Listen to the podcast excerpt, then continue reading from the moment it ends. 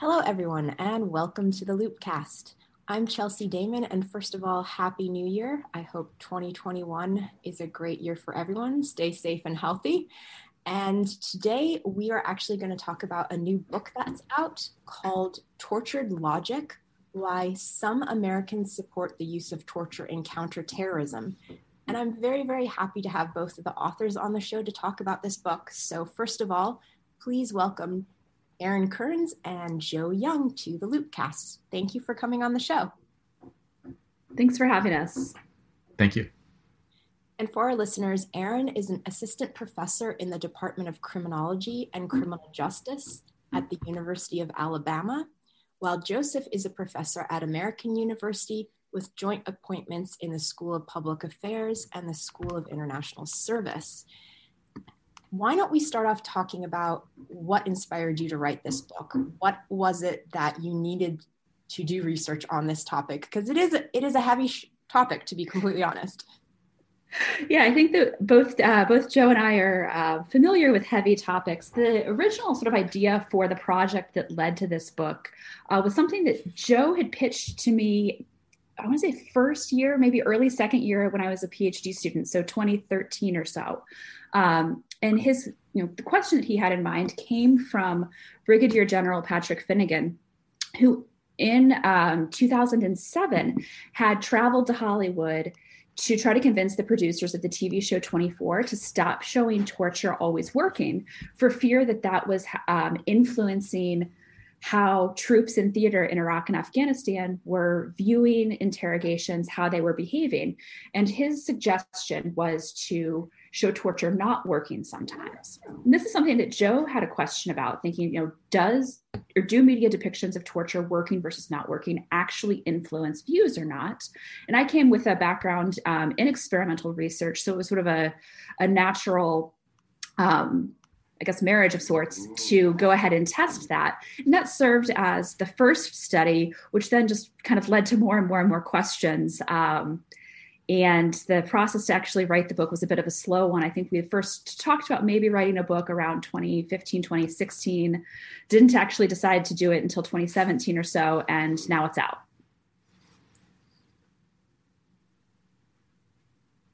What sort of methods did you use? Because there's a lot going on in this book. It's it's really really interesting and i think it's a very important topic to discuss and consider and also policy recommendations. But what what were the methods that you used to do this study? Well first of all chelsea let me thank you for having us on here and just give you a, a um, deep sense of gratitude. I've been a long time listener of Loopcast, and I'm really, uh, you know, I, I listen to every episode, so I'm. It's going to be a little bit surreal when I listen to us on the on this great podcast. So, um, thanks, thanks for having us on it. Um, and so I'll talk about the methods that we used, and in there are really two large classes that we uh, used. One was uh, as Erin was describing, we did a series of experiments to try and get at our questions, and and I'll go through some of those different types of experiments. But then the second one we did was really interviews, uh, and I'll and I'll talk a little bit more about those as well. But the first, like I was saying, we used experiments, and primarily we used experiments um, to look at the causal effect of the various treatments that we want to we wanted to examine on why people support torture or don't. Um, you know, we we had a whole in in most survey experiments, and these are all mainly survey experiments. Um, most survey experiments, the treatment is actually the information you're providing the person that's um, that's the subject of the experiment, and so we did um, you know various kinds of ways of thinking about the information that they would receive that's different. Um, in the first one that we did we did a convenient sample on college students because we had college students readily available to us uh, and and we found some pretty interesting results uh, and that's that was kind of the basis of the first paper that, that came out of the project.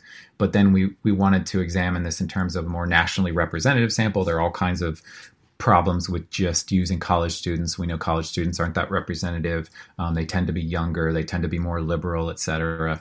Um, so we did similar experiments on a nationally representative sample of uh, in the U.S.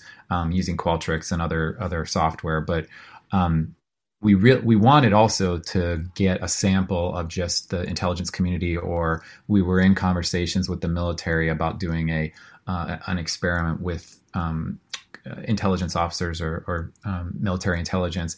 Um, those got somewhere, but at the end it became too complicated with our IRB, their IRB. Um, and so we didn't we didn't actually get to have that sample, but we do have in some of our experiments an, a national representative sample. And then we also did a, a kind of novel type of experiment, which is called a conjoint, which Erin was the um, uh, mastermind behind the conjoint experiments, which at the time when we started doing them were, were pretty novel. They weren't used very often in criminology and political science, but now, and not not because of us necessarily, but because I think it, they're just much more widely adopted across um, political science, especially. But but you see them occasionally in crim as well. And the logic behind the conjoint is you can give people a whole lot of different options, and we can test a whole lot of different um, particular values of these. Um, independent variables that we might be interested in in in one kind of uh, sitting and so they're they're pretty powerful experiments and we they allowed us to test things like uh, if you get information from uh, a senator versus a um, a Supreme Court justice versus a, a Republican Congressperson, is that going to change your belief whether torture is um, effective or not? And as well as it, um, all sorts of other other factors that we we examined. And so those were the kind of experimental uh,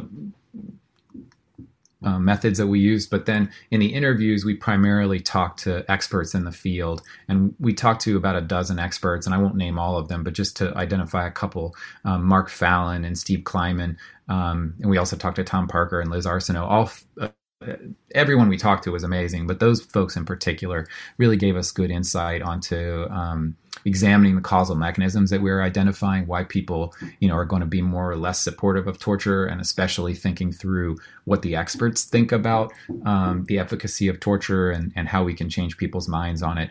Um, uh, Mark Fallon, especially, is, was a big impact on us, and he's also been a huge supporter and, and lover of the book. So we're, we're definitely grateful to him, especially.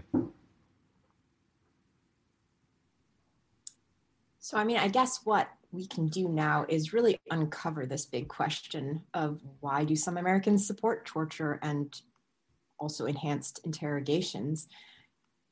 I think a lot of the times you think of torture without any scientific basis, but this concept of it's it's like an eye for an eye and so forth. But why don't we discuss? Let's let's tease out what you found in your studies of where the support comes from and how it takes place and happens.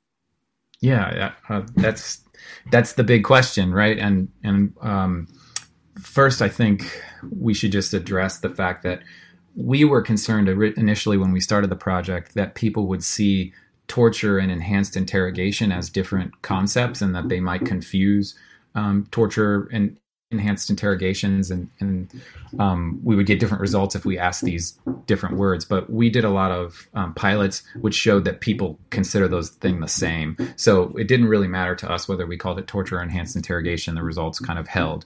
Um, but the basic idea or our basic idea is we borrow from kind of evolutionary theory and, and identify kind of an evolutionary mechanism which suggests that you know under threat groups are going to hunker down and they're going to protect their group. And so, if your group is met with a violent challenge, um, that the reasonable response is to meet that violence with violence, um, both as a what you were saying, Chelsea, about having an eye for an eye, but also as a kind of deterrence to ensure the safety, security, and survival of your particular group. So it's not, you know, one of the, one of the things that worried us is that it might be that people are just stimulated by, by violence and um, and you know violence kind of uh, makes people feel like a, violence is the right response. But it's not really just about violence. You know we we also expose people to violent uh, images of people fighting just kind of in fisticuffs cuffs and not it being anything political necessarily it's something more about the group threat and people feeling like their group is is you know uh, and, and, we could think about an example right like after 9-11 um, when our america felt like we were under assault that it's a reasonable response then to um, be violent in return. And it isn't just about seeing um, you know the towers falling but it's also the towers falling because some other group is threatening your group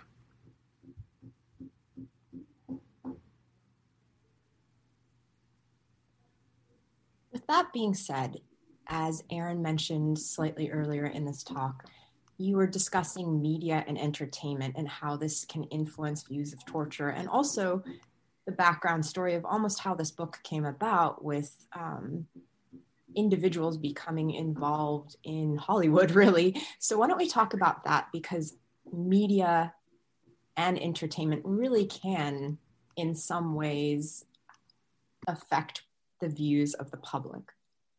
Absolutely. Um, so, we think about you know terrorism or torture, really, these are not things that most people have any direct experience with at any point in their lives. Um, you know, while we colloquially use the term "oh, it was torture," what we're talking about here is you know the actual legal definition of torture. This is not something that I have ever encountered, I am ever likely to encounter, and that's the case for the vast majority of Americans.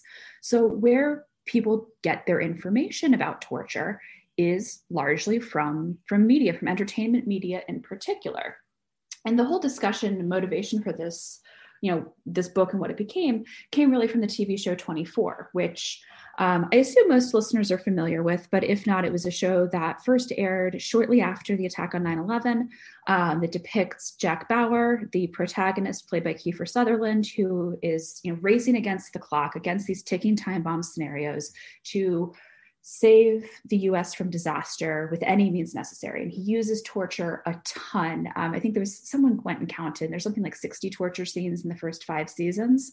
Um, and it's almost always shown as effective, right? So in the experiments that we did, the first one that Joe mentioned with the student sample, we showed people a clip of torture where it either worked, where it didn't work, or one of the rare interrogations um, from 24 that didn't include torture. And what we found was when people saw torture work, they were more supportive of it. When s- people saw torture fail, it didn't reduce their support for it. Um, and while they're, whether people saw torture work or not, if they were primed to think about torture, they were more likely to take action vis a vis signing a petition that we gave them about torture, which we then sent to Congress along with a copy of our study.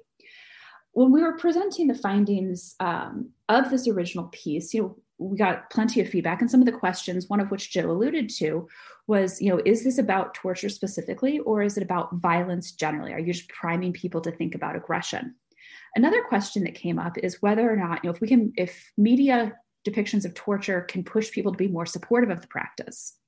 What about media depictions of sort of the alternative to torture rapport building interrogations the things that expert interrogators say are effective? So, in a follow up study, which is another chapter in the book, um, with a national sample, we replicated the first study. So again, showed torture, you know, working, not working. We added an, um, an, additional condition where it was ambiguous.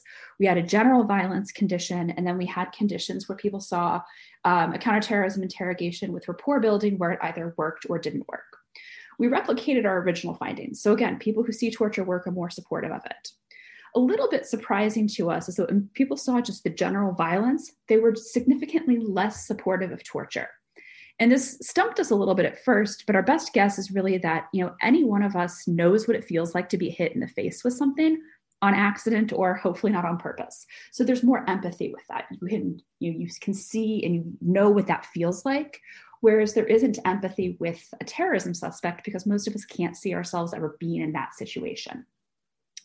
The most surprising and frankly bothersome finding um, out of this is that when people saw rapport building interrogations, regardless of whether they worked or not, they were more supportive of torture after the fact, um, which our best guess there is just that people have been so sort of conditioned to see torture and counterterrorism interrogations that seeing rapport building seemed like the interrogators were being quote unquote soft on the terrorists, even though that's the thing that experts say is actually more effective. And Erin, I, you might bring up, I think, some of the work that you did on on uh, depictions of torture in other media too. I think that that'd be helpful. Sure, absolutely. So, sort of stemming from this, um, a colleague of, of Joe and mine, Casey Delehanty, approached me a couple years ago. He's like, "Okay, so I've read you and Joe's study, but what we really don't know is how frequently torture is depicted in popular media in general." so, in what seemed like it would be a really fun research project and turned out watching a bunch of popular movies for research is less fun than it sounds, we watched the 200 top grossing movies over a decade. So, the top 20 movies in each year for 10 years and coded them for um, every time there was a torture scene and then coded some of the you know dynamics of the scenes themselves. And what we found is that the majority of po- those popular films, including kids' films, depicted torture. When torture was depicted for informational purposes, it was generally shown to be as a, to be effective. And there were some other dynamics about how torture was depicted, what the purpose of it was, depending on whether the person doing the torture was the protagonist or the antagonist.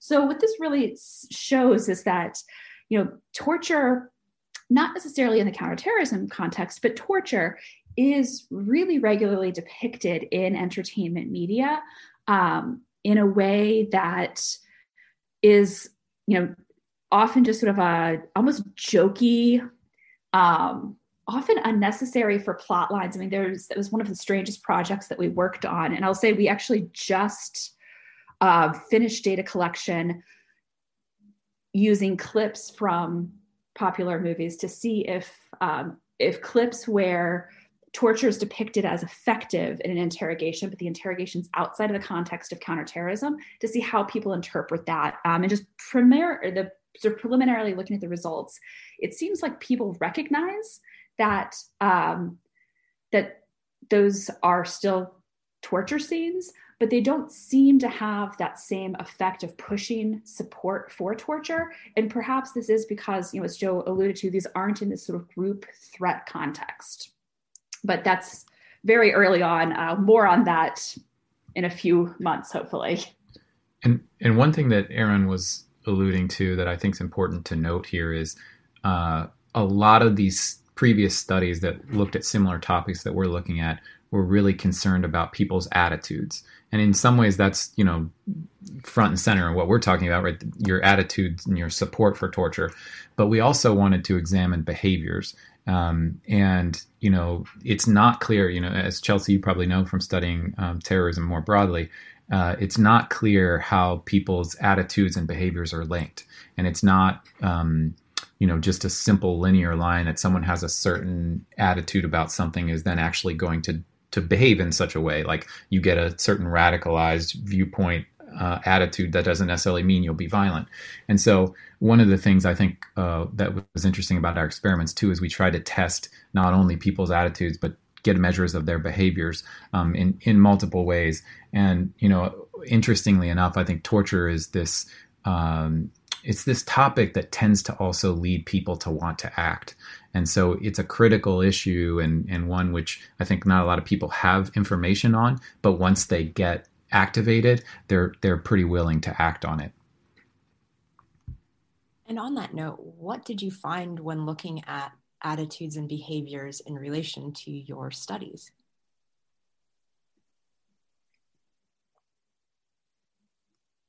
Sure. I mean, so, um, and this is where you know some of the methods that we used became a little bit complicated to measure some of this. So, the first study where we had participants in person, we can give them hand copies of petitions, uh, we found that you know people who were exposed to torture were more likely to take action, not necessarily in support of or in opposition to, but they were just more likely to take action and feel the need to do something about um, you know about this issue that they had just been primed to think about.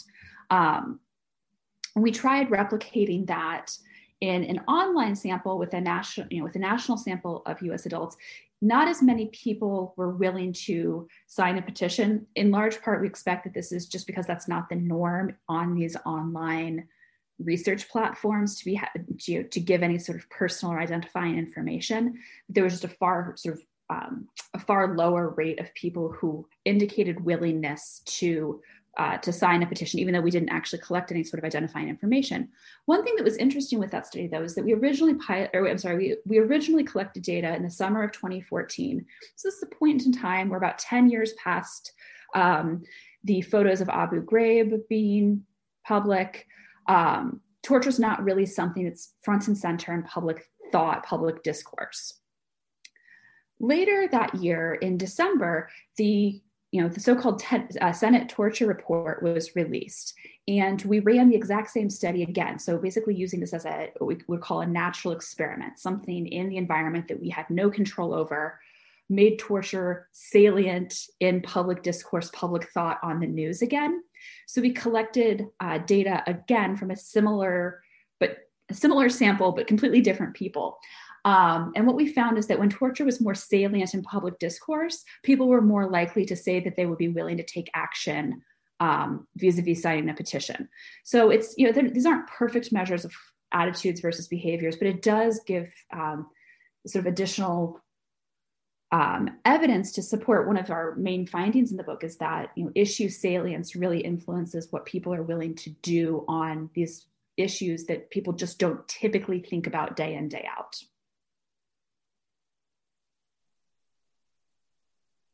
Wanted to talk about the concept of identity, specifically suspect identity and also ethnicity.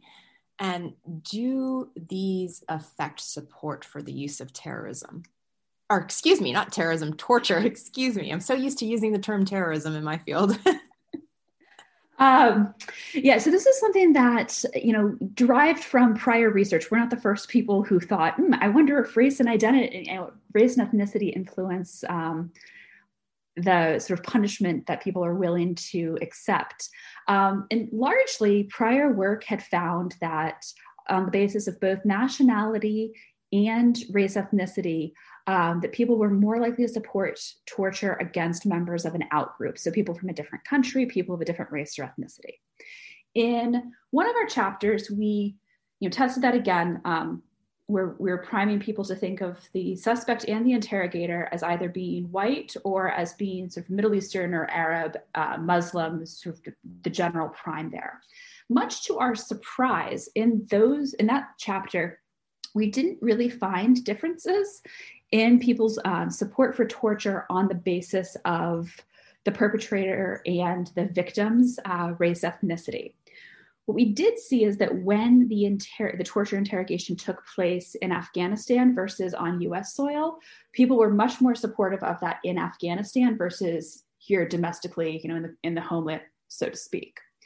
In a later chapter, um, we thought about identity in a slightly different way. Instead of thinking about this as, you know, race, ethnicity, um, we included still nationality, but we also included the uh, the identity or ideology of the group that was suspected of perpetrating or perpetrating terrorism or being at, at risk for future perpetration of terrorism. And what we found is that there was um, there were differences in how people how supportive people were of torture depending on the suspect's group membership. So if the you know if the um, group membership was you know anti-abortion um, group. They're less supportive of torturing a member of an anti-abortion group as they would be of you know, a member of a neo-Nazi group, for example. And we saw some of this in play recently in, in the Capitol siege, right? There was a lot of discussion in the media as well uh, as on Twitter um, about what people's perceptions of this um, riotous behavior would have been if if most of these folks were black or Arab um, how the police might have responded um, similarly or different.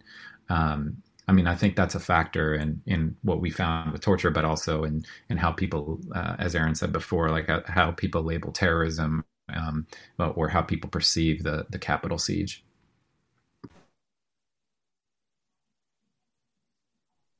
I think that's actually a really important point to make because as Joe said, there's been a lot going on on social media concerning what happened at the Capitol, what, about a week and a half ago or so now. Um, and I do see a lot of your research in in a way transferring to this and this debate. But also, why don't we talk about the concept of accountability when it comes to state violence versus rebel violence? I know this is something that in political violence and terrorism studies, there's a lot of talk about um, and I know your research also addressed this.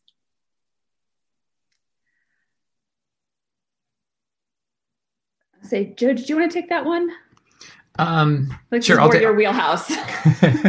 I'll I'll uh, I'll give it a, a, brief shot first, and then if if it if I leave anything out, feel free to to jump in and tell me I'm wrong.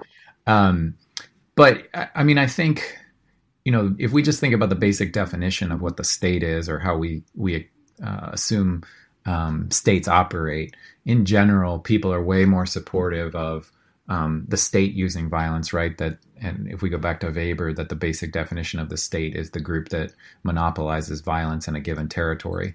Um, and so I think most people in the United States and, and in other countries as well accept that the state is going to you know utilize violence to maintain order in some places. I mean, we could argue that really it's just a, a protection racket, um, as as Charles Tilly and others have argued. Um, you know that that it's sort of one that the state, any state, is one big mafia. But um, you know, regardless, within the United States, most people, you know, large majorities of people assume that the state is is legitimate and just in using violence in certain contexts. Um, where you know, rebels using violence or non-state actors using violence is generally opposed by most folks. Um, you know, so when the state does things like disappear people, send them to black sites, and um, use violence against them, like our, our research suggests, uh, most people are okay with it, especially if it isn't on U.S. soil, and especially if they don't have to see it, and it, those people that are being tortured don't look like them. Um, it's a it's not a very pleasant finding, and and we don't love it. but uh, I I think we're we're pretty confident that that's that's how a lot of people feel. I think a tagline for our research, Joe, is "It's not a pleasant finding, and we don't love it." uh, yeah, I think that's fair. Um, I I think that's fair, and and and in a lot a lot of experts that we spoke to said the same thing in the sense that you know they've firsthand seen the state operate in these ways and they've sometimes been the tool of the state in operating in this way and they don't think it works and they don't like it and yet people want it and people ask for it and and that's you know that's troubling. I think what was even more sort of troubling on that front is one of the things that we found is about you know so who the who the audience or sorry who the um, who the speaker is who's giving you information about torture. And what our experiments showed is that when the person giving you information about torture is a military interrogator, people are more likely to listen to them. When I relayed that to some of our former military interrogators who we interviewed, they were like, yeah, not so much in practice. Um, and a couple of them, you know, uh, Mark Fallon and Steve Kleinman in particular gave a, a couple of examples of times where they, you know, would try to convince either an individual or a large audience that in fact torture doesn't work, and people just seem so sort of primed to believe that it does that they're discounting and even arguing with the experts who actually know firsthand. Yeah, and even I can't remember who said it, but they were arguing with their brother-in-law or their family member, and like, yeah, what do you know about this? Uh, um, and I'm sure you, you, all probably have a similar experience, but I, I, tend to not tell other people that I study terrorism and, and, torture because it tends to have this effect at a party or when when we used to go to parties and talk to other people um, that they would start uh, what I like to call Al Qaeda explaining to me uh, terrorism, and so I, I, tried to shy away from trying to, you know, um, persuade folks about appropriate counterterrorism policies per se, because um, I think generally speaking, there's been a real uh, in the past few years a real reversion uh, or feelings that experts aren't that useful, and it's not you may not have any specialized knowledge that could be useful to a topic. Um, as much as just my opinions on something. Yes, very, very much that. Um, I typically tell people that I, I, I teach statistics because that does not lead to follow up questions. yeah, yeah, that's a good point. Um, or yeah, I'll say I'm I am a quantitative analyst, and people are like, okay, sure, great, that sounds fun.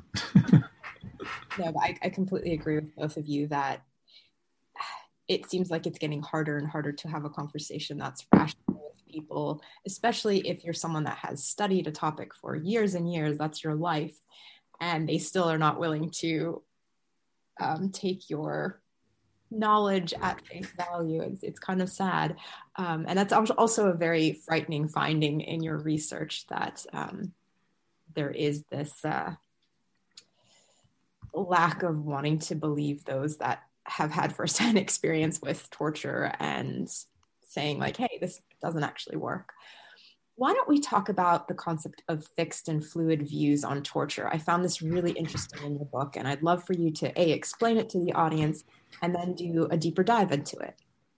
Sure. Thank you. Yeah the uh, one of the things that we found kind of inductively we found through doing these experiments across different populations at different times and in different spaces uh, is that some people are what what we call fixed, um, who when no, in normal experiments we kind of ask their opinion about something and then we provide them some type of a treatment and then we ask them again to see if that treatment influences their views.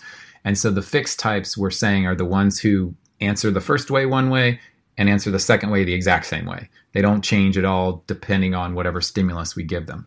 Um, where the fluid types we argue, the, these folks are the ones who, once they're exposed to this new information or this new uh, treatment, they tend to flip or change their minds. Um, and this is this is a kind of a similar terminology that was used in a recent book by um, Hetherington and Weiler, which is pretty fun. It's I'm I'm uh, giving it a plug, but it's called Prius versus Pickup: How the Answers to Four Simple Questions Explain America's Great Divide, and they talk about fixed and fluid in terms of partisanship. We use it slightly differently to um, and part the part of the reason we use it differently is they they tend to put the fixed types among Republicans and the fluid types among Democrats. Um, we don't necessarily find that. What what we find is that you know it, the fixed types are the ones that can't be swayed. They're certain in their choices. They make a decision. We give them stimulus. It's the same decision. The fluid types they can be persuaded. We can change their minds. Um, and you know the the reason this matters is if you're let's say uh, a politician or um, some other group that's trying to persuade someone to change their mind about a topic, you're probably wasting your time at trying to advocate with a flu- with a fixed type because you know you're you're not likely to change their behavior. And we find again in our experiments that about 75% of the folks that that we experiment on, which seems a little um, maniacal, but the, the 75% of folks that take our surveys, um, that we can't really change their mind. They're not really persuadable. Those are the fixed types. Well, about 25% are able to take in new information and change their beliefs and behaviors. Um, so, but but contra again to the the Hetherington and, and Weiler book, which was I was talking about before, it doesn't neatly go with Republican versus Democrat. In fact, I, I think the Democrats in our um, in our studies were a little bit more fixed. So anyway, the there's definitely more research that needs to be done on this area. I think it's really critical that um, we have a sense for the distribution of these fixed and fluid types when we're talking about a particular policy area.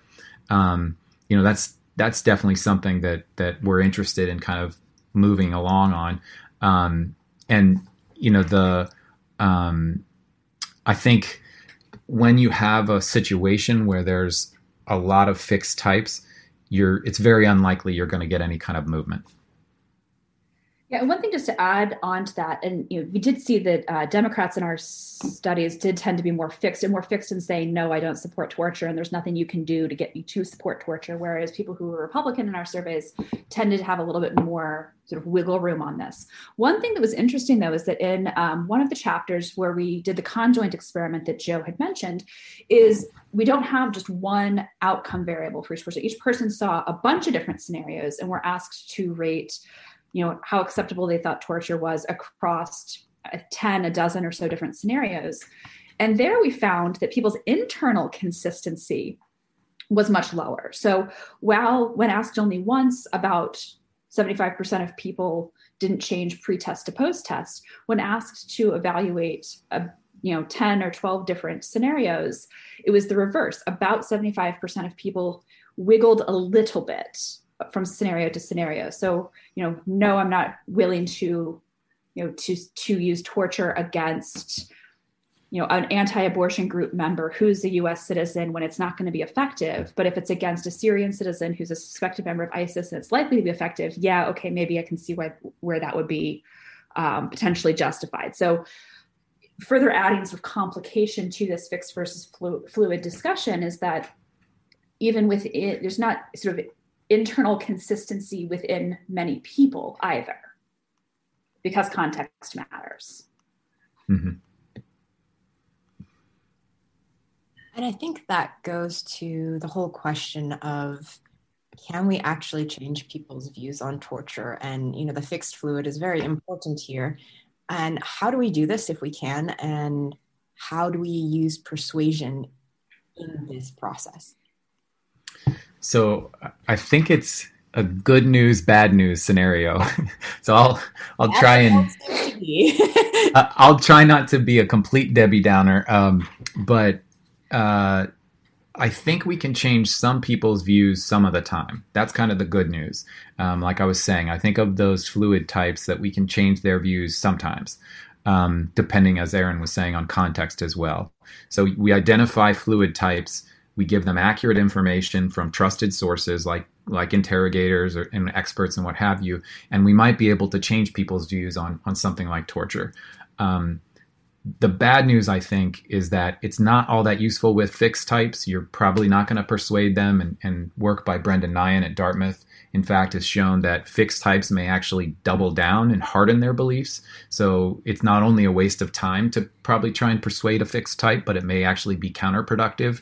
Um, and if you've ever tried to persuade uh, a family member, something I do regularly, not to support the president, um, that you can find that they'll just double down on it. Um, and so, you know, it can be quite counterproductive. Um, and then the, I guess the worst news. So I given you good news, I give you bad news, and here's the worst news. Um, and this came out of some of our interviews too with um, the experts, which is that the exact time where we need to be able to persuade someone is actually the time when it's not going to ever happen. So when we're under threat, this is the time where that evolutionary mechanism that we were describing kind of kicks in. And so even fluid types might be persuaded, but they're persuaded to violence. And so, um, you know, just to give you an example, right? Like if we were having debates about torture on September 10th, 2001, we might be able to persuade some folks. But on September 12th, you're going to see huge increases in support for torture coming probably from the fluid types and the fixed types, you know, sticking with torture. So, um, you know, we should be having uh, these conversations right now when we're not necessarily under great international threat, although we could argue about domestic threats. Um, but this is the exact time to be having these conversations because this is the time when people are probably persuadable. But um, the bad news is most of the time we have these conversations under under threat. Erin, do you have anything to add to that? No, I think Joe really covered that pretty well. Thanks, Erin a dog, a dog appearance. I love that. so, I mean, the big question also is based on your research when it comes to the policy world, what kind of recommendations can you provide to policymakers on this really important topic? So, we've thought about this a lot, and I think that being perhaps a little bit more of a pessimist sometimes, and I'm tempted to say that there's just nothing that we can do. And I don't know that that's necessarily the case, right? So one of the biggest issues that we have in this context is that so much of people's views come from entertainment media. And it is not our place to try to you know constrain the media or suggest that the media should be constrained in what they depict how they depict torture. Um, there have been you know numerous conversations with producers in hollywood trying to get them to show torture not working as you know as much not to depict it as much. And those typically have you know tended to fall on deaf ears um, so that's problematic, and it's problematic not just from a oh it's entertain you know it's it's entertainment influences views, but also you look at something like 24 and you know the late Senator John McCain, who himself was a victim of torture, who was a firm ardent opponent of torture throughout his life, was also a fan of the TV show 24. I believe he actually had a cameo on the show at one point. And it's easy to sort of think, oh, it's just it's just entertainment. This doesn't influence people's views. Uh, but really, as Joe had said, you know, thinking about and discussing these issues when we aren't under, you know, threat, when we can make decisions in less rash or sorry, more rational, less emotional ways. Um, and at the same time, I mean, we've signed prohibitions against torture, so actually upholding those and punishing violators, you know, is a good way to try to protect against the slippery slope of using torture or so called enhanced interrogations in the future. Joe, any any thoughts? No, Erin said it well. Fantastic. well, here at the Loopcast, when time permits, we like to provide our guests with either a moment to touch on something that we haven't touched on on the top talk, excuse me, or final thoughts about the topic. So I want to hand the floor over to both of you for that. Sure, I'll go first. Um, so, I mean, some of my final thoughts about this topic is that I think it is really something that is still quite understudied. Um, and there's, you know, as, as, we've conducted each successive experiment, or each successive study here, they tend to bring up more questions than they provide answers. Um, and this is something that, you know, at least as a criminologist, um, some of the, you know, times that I have tried to publish work with on torture, some of the pushback has been like, well, what does this have to do with criminology? I'm like, well, criminology is, you know, the study of law breaking and reaction to law breaking. Torture is arguably both of those, but it still is seen as sort of tangential to to my discipline. Um, I think that there's a lot of information that could be brought to bear, you know, from criminology writ large on looking at you know, views of death penalty, views of other sort of, you know, harsher state punishment um, or interrogation practices, and seeing where there's, you know, what what do we know from other related areas of research that can be brought to bear here, and how can that influence policy and practice as well? Yeah, and I, I think one of the real difficult things about studying all the things that that we study is they're inherently emotional, right? Um, whether we're talking about torture or terrorism, uh, and there is need to have a more sober, evidence-based, evidence-backed um, canon that can inform and help structure debates. You know, and we consciously in the book try and avoid getting into moral discussions. And I, I mean, I, I, can't speak for Erin, but I know I'm I'm morally committed to not wanting folks to torture. But I I recognize that in the book we don't really say like this is a you know advocacy book. More we did experiments. We try to to um, do uh, scripted interviews so that uh, you know we're taking our own biases out of the book um, and and letting the data and the evidence speak for itself. Um, and that's that's a really hard thing to do in this space because because uh, everything we've been talking about for the past you know 45 minutes uh, of just this is an emotional issue and and people feel strongly uh, in this space and so you know I, I, hope that there'll be future work that also um, is more evidence based and uh, to to to say things that uh, need to be said and are supported by the evidence. Well, I want to thank you both so much for coming on the show. It's fantastic having you on to talk about this book, which is really great and it's eye opening as well. So I really encourage people to read it. It's called Tortured Logic Why Some Americans Support the Use of Torture in Counterterrorism. And thank you just so much to both of you for coming on the Loopcast. Thanks so much for having us, Chelsea. Thank you, Chelsea. We really enjoyed it.